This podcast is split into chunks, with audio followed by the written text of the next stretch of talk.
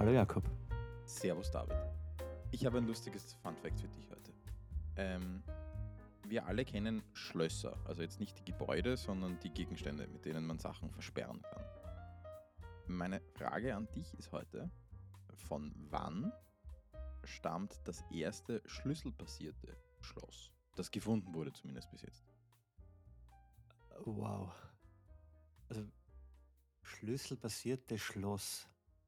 Das ist jetzt nicht irgendeine tricky question. Das ist vermutlich nicht das Obvious, dass es wirklich schon lang her ist, äh, weil auf das zielt das irgendwie ab, glaube ich. Man sagt, okay, wow, wirklich, ey, vor 2000 Jahren hat schon das erste Schloss gegeben, das glaubt da ja niemand. Äh, nichtsdestotrotz, da bleibe ich dabei. Ich sage, keine Ahnung. Vor 15, vor, ja, warte, na, ja, 1000 Jahre, sage ich. Wurscht, geht schon los. Was sagst 2000, 2200 Jahren. Nicht schlecht. Ja. Wirklich respektabel.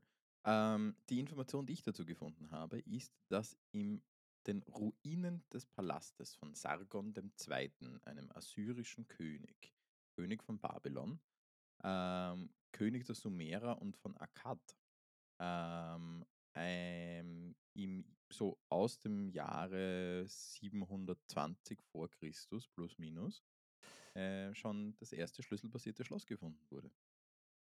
Und das habe ich dann doch faszinierend gefunden, dass es dann fast 2700 und schieß mich dort äh, Jahre her ist.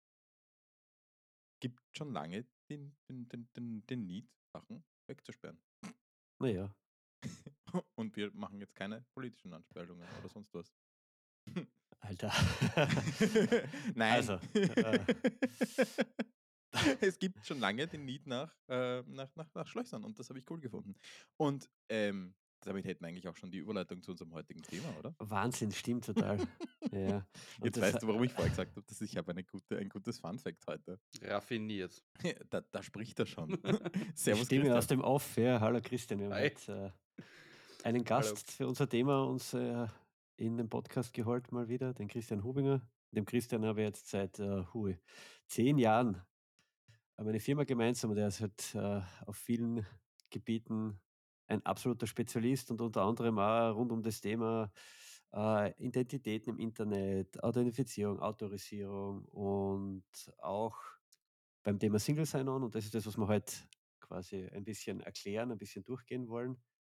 Und darum finde ich die Überleitung auch mit dem Schloss ist ja.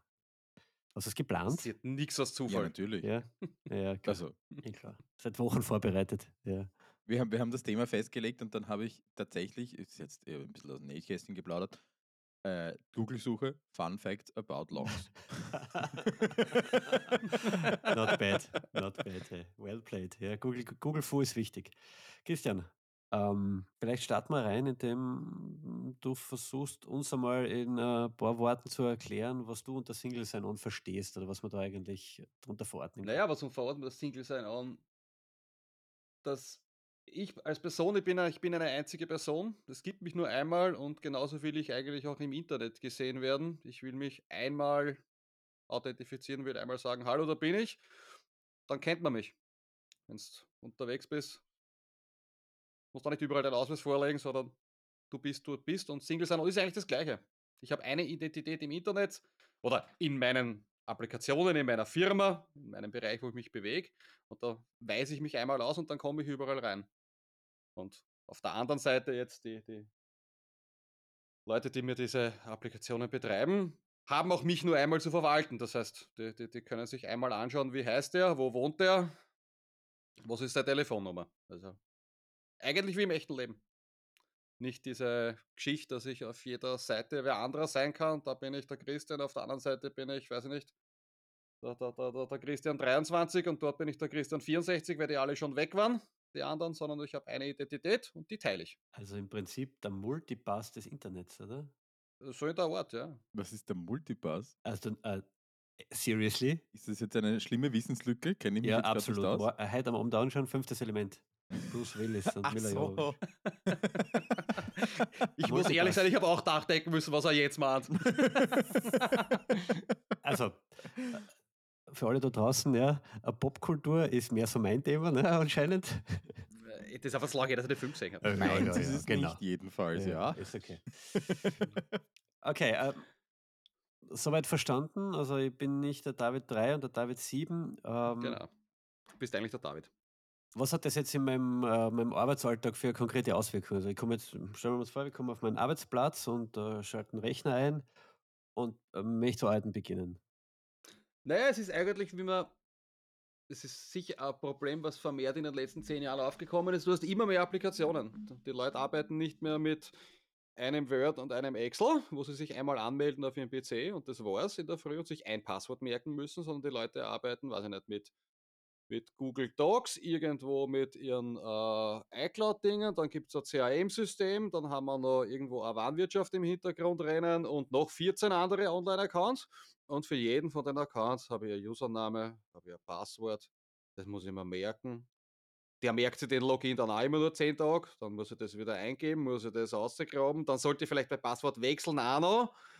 Äh, vielleicht auch kein, kein, kein, kein komplett schwachsinniges Passwort mit 8 Zeichen, weiß ich nicht. Äh, das bin ich 123. Das wäre auch nicht so gut, weil das ist nicht so sicher. Also ich habe einfach einen, einen Haufen Scherereien damit, diese vielen Pseudo-Identitäten, weil es bin ja eigentlich eh nur ich, äh, zu verwalten. Und das ist genau das Problem, was ich mit Single Sign-On lösen kann. Zumindest jetzt immer in einem Kontext äh, meiner Arbeitsumgebung. Mein, mein, mein, mein Arbeitgeber in meiner Firma implementiert mal Single Sign-On-Lösung und jede einzelne Applikation, sei es der PC, mit dem ich, vor dem ich arbeite, sei es das Warenwirtschaftssystem, sei es, weiß ich nicht, mein E-Mail oder sonst was, alles verwendet das gleiche Username, Passwort, Pärchen. Und wenn ich das Passwort dort ändere, dann habe ich das überall geändert und nicht 15 Mal. Das, ich, ich melde mich einmal an und ich bin in der nächsten Applikation auch gleich angemeldet. Ich muss mich nicht in jedem System anmelden. Ich glaube, damit man sich das ein bisschen besser vorstellen kann, ähm, ein, ein Beispiel für so, äh, für so ein Single Sign-On, das wahrscheinlich sehr viele von unseren Zuhörerinnen kennen, ist Google, Google Login, Facebook. Login mit Facebook. Genau. Kennt jeder. Ganz genau. Das ist genau sowas. Ich, ich, ich, ich, Facebook hat einmal überprüft, wer ich bin. Und die anderen Seiten vertrauen Facebook, dass Facebook das ordentlich gemacht hat. Richtig, ganz genau, das ist es.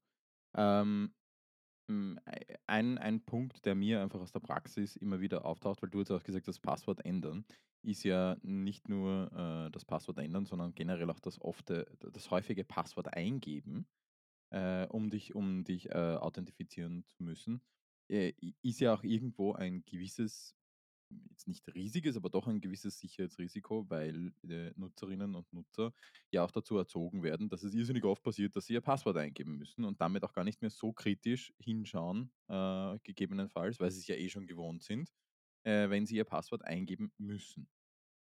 Ähm, meine Frage jetzt an dich einmal zu Beginn ist, worauf kommt es denn an für eine gute SSO-Integration? Also ich meine, jetzt aus, aus Nutzersicht ist für mich ganz persönlich irrsinnig wichtig, äh, simpel gesagt, ich will, dass das funktioniert. Also ich will, ich will schlicht und ergreifend, wie du gesagt hast, mich nur einmal anmelden. Ähm, um diese, diese gute User Experience auch gewährleisten zu können, äh, was, was läuft da im Hintergrund ab? Worauf muss ich da achten? Worauf ich achten muss, ist schlichtweg, dass ich eine, eine, eine, eine, eine, eine Standardlösung habe. Dass ich jetzt ein, ein, eine, eine, eine Single-Sign-On-Lösung habe, die auch wirklich von eigentlich allen Herstellern verstanden wird. Es gibt da im Internet einfach Standards, die sich etabliert haben. Und wenn ich auf solche Systeme setze, das sind einige, die das können, dann werde ich dort eine super User Experience liefern können, weil die alle gleich funktionieren. Dann kann ich hergehen und meine WordPress-Seite dagegen, meinen Blog dagegen anmelden. Ich kann mich in meinem Warenwirtschaftssystem dagegen anmelden, weil das einfach dafür vorbereitet ist, mit solchen Lösungen zusammenzuarbeiten. Also da, da geht es einfach darum, nicht irgendwelche also auf gar keinen Fall was selber schnitzen. Das ist einmal die, die, die größte Katastrophe in dem Bereich. so, sowas, so, so, sowas baut man nicht selber. Mhm. Da, da gibt es einfach fixfertige Sachen und da einfach darauf achten, dass man eine, am besten eine Open Source Lösung, die einfach auf Standards basiert. Und wenn man da auf die, die, die, die paar größeren Dinge, die es gibt, zurückgreift, dann, dann kann man gar nicht mehr so viel falsch machen.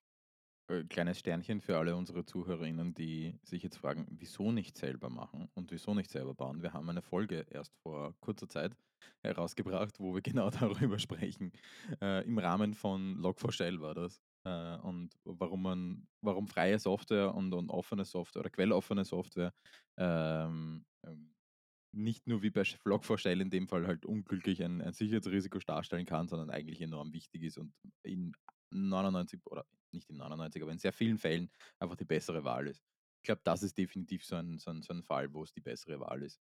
Sicherheitscode selber schreiben ist äh, zu 99,9% die falsche Entscheidung. Also das ist alles viel komplizierter, als man sich eigentlich denkt, auch als Entwickler. Genau, das, das wollte ich gerade einwerfen. Also so eine Benutzername, Passwortanmeldung zu machen, das ist ja relativ easy gleich mal erledigt. Aber das ist ja nur so ein Prozent von allem, was da dahinter steckt. Da ist so viel in der Tiefe, ähm, dass es einfach total Sinn ergibt, das in der Breite zu machen, damit auch möglichst viele ähm, äh, Szenarien auf so eine Lösung einprasseln. Ja? Angriffe und so weiter. Ja? Das ist auch eine äh, Vertrauensfrage. Weil wenn, wenn ich jetzt was, was einsetze, was allgemein gängige Lösung ist, was jeder kennt, wo jeder reinschauen kann, wo äh, wahrscheinlich schon zig Firmen Audits drüber gemacht haben und sagen, okay, das ist eine, eine, eine sichere IDM-SSO-Lösung dann habe ich bei meinem nächsten Anbieter, wo ich sage, bitte verwende es, sicher weniger Vertrauensproblem, als wenn ich ihm sage, ja, ich habe da eine selber geschnitzte Single Sign-On-Lösung, wir haben das nach bestem Gewissen und Gewissen gemacht und es funktioniert bei uns und das ist sicher. Work, works for me. Ähm, Du hast jetzt ein wichtiges, ein wichtiges, eine wichtige Abkürzung gesagt, IDM, Identity Management. Identity Management, ja, ja. sollte man vielleicht vorher sagen. Sorry. Ich wollte jetzt gerade nämlich Abkürzungspolizei spielen, aber danke, Jakob. wiu, wiu.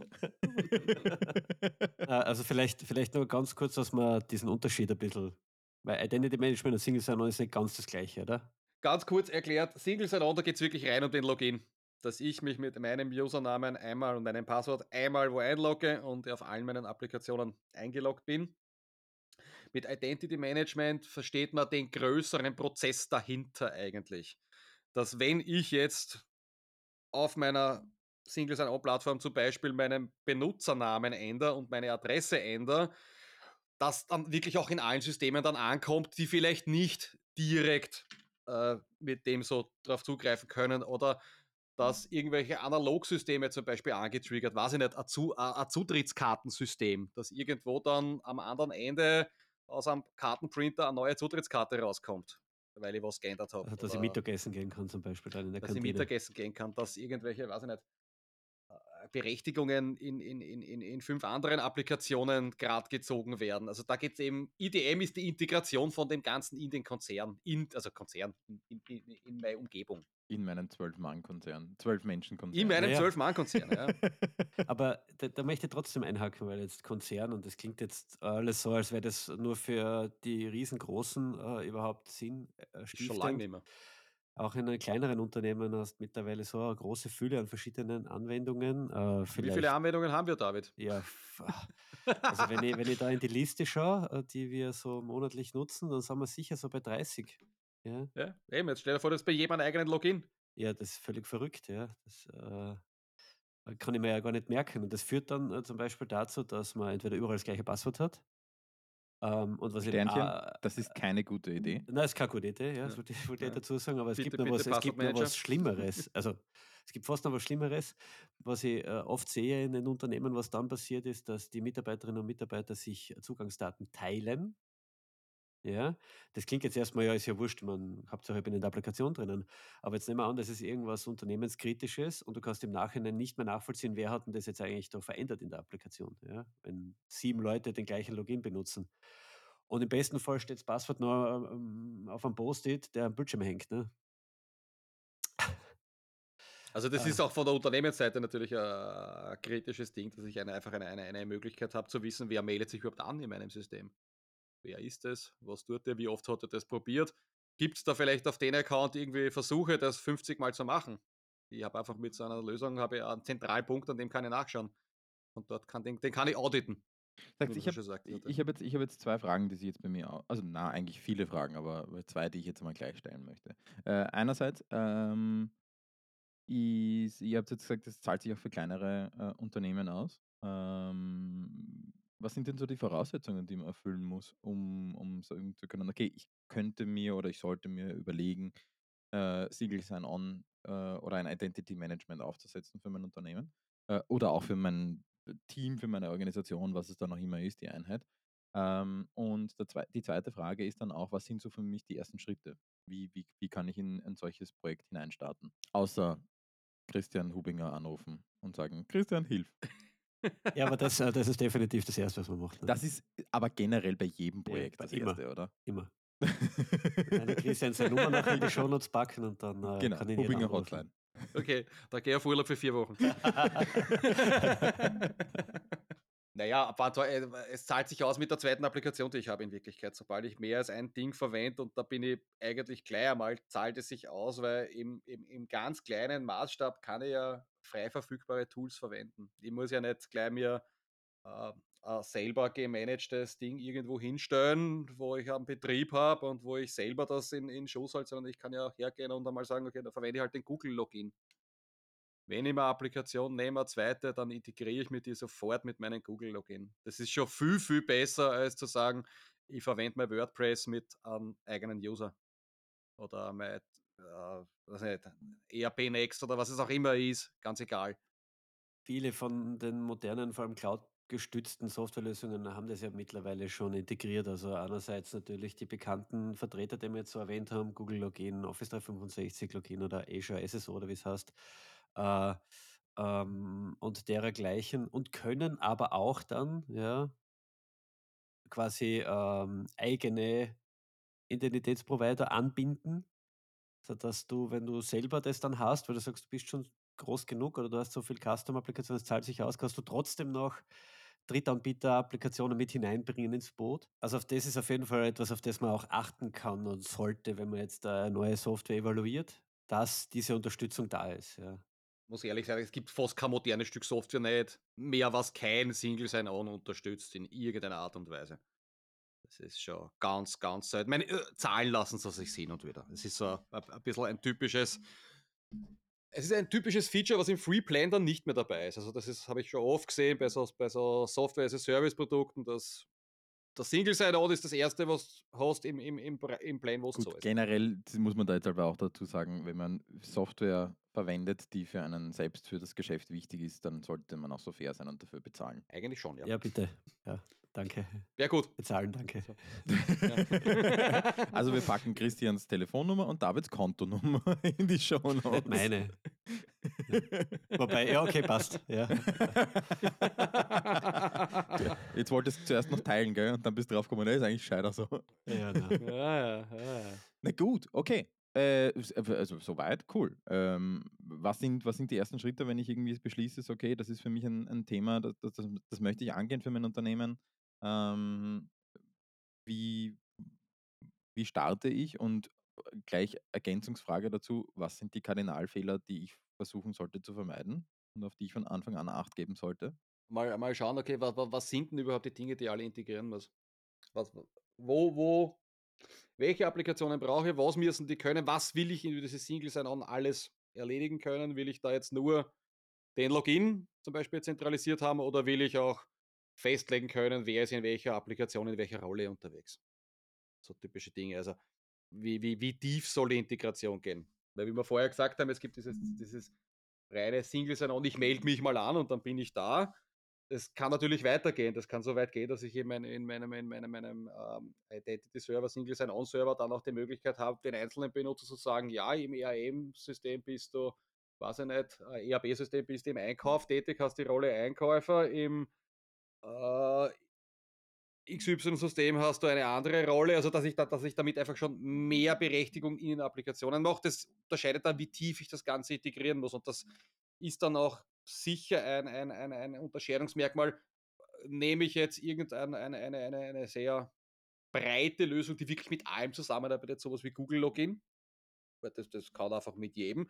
Oder sollte man überlegen, dass ich mir nicht vielleicht ist es schon groß genug, ist es komplex genug, dass ich mir selbst irgendwo eine, eine, eine, eine kleine IDM-Infrastruktur aufbaue, die ich dann wirklich customizen kann auf meine Needs, wo ich dann sage, okay, ich verwende meine, meine, meine, meinen Keycloak-Server, wäre so ein Beispiel einer, einer, einer, einer Standardlösung, die einfach gut funktioniert und konfiguriere mir den durch, dass ich da wirklich in meinen Applikationen auch schon, schon, schon, schon mehr tun kann. Einfach wirklich über die zentrale Lösung zentral managen kann.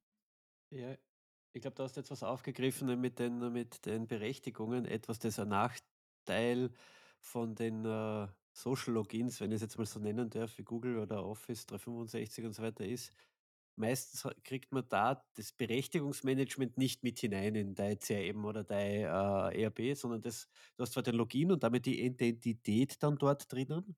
Gleichzeitig musst du aber jeweils in der eigenen, in der, in, den, in der individuellen Software dann noch die Berechtigungen entsprechend setzen. Und das könnt, hat man natürlich mit einer, mit einer eigenen Lösung, kann man das mit umsetzen, beziehungsweise wenn man dann relativ viel oder wenn man Individualsoftware betreibt, ja, man die verschiedene Dinge machen lassen, dann ergibt es einfach Sinn, das irgendwo zentral zu managen und die Berechtigungen weiterzugeben.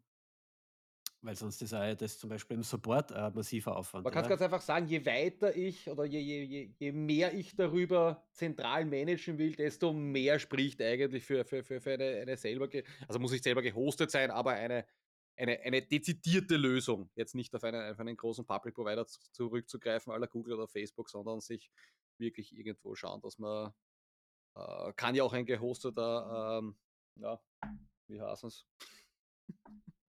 Auf Zero sein zum Beispiel. Oder, oder, oder, oder Okta, da gibt es gibt ja auch äh, as-a-Service-Lösungen.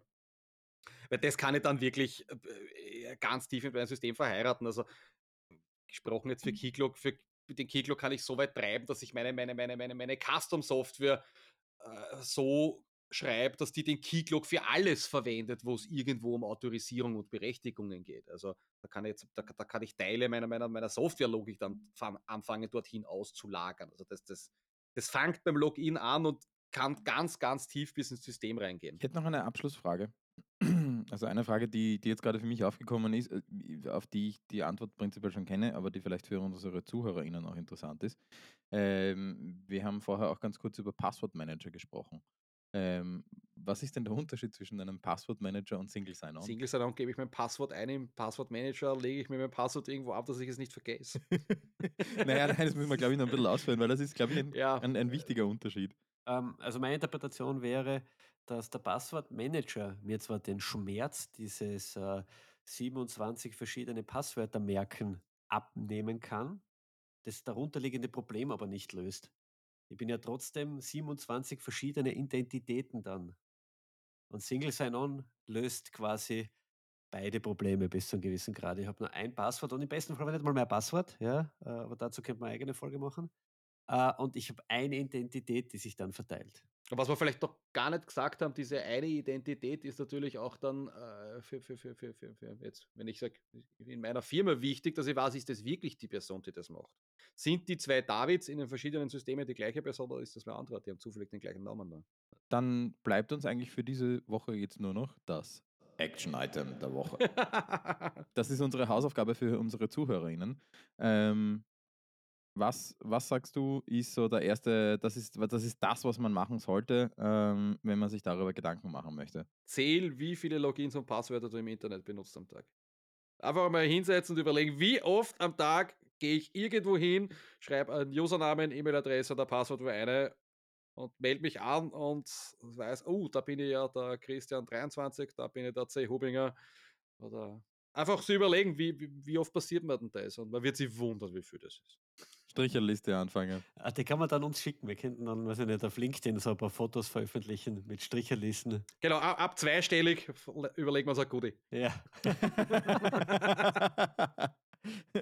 und, und wer dreistellig ist, kriegt von uns. Wer dreistellig ist, der, der, der, der, der kriegt einmal eine Stunde Consulting gratis oder so.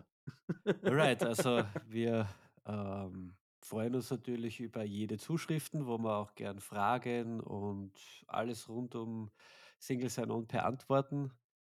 Die E-Mail-Adresse lautet podcast at digi-wort.com. Wir freuen uns natürlich über, über Bewertungen, Kommentare, alles, was man halt da draußen kreucht und fleucht. Äh, Christian, mir bleibt noch zu sagen, vielen Dank, dass du da warst. Das war super spannend für mich. Danke für die Einladung. Es ist immer lustig, bei sowas dabei zu sein. Vielen Dank fürs Kommen und Danke. bis zum nächsten Mal. Bis Ciao. zum nächsten Mal. Ciao. Ciao.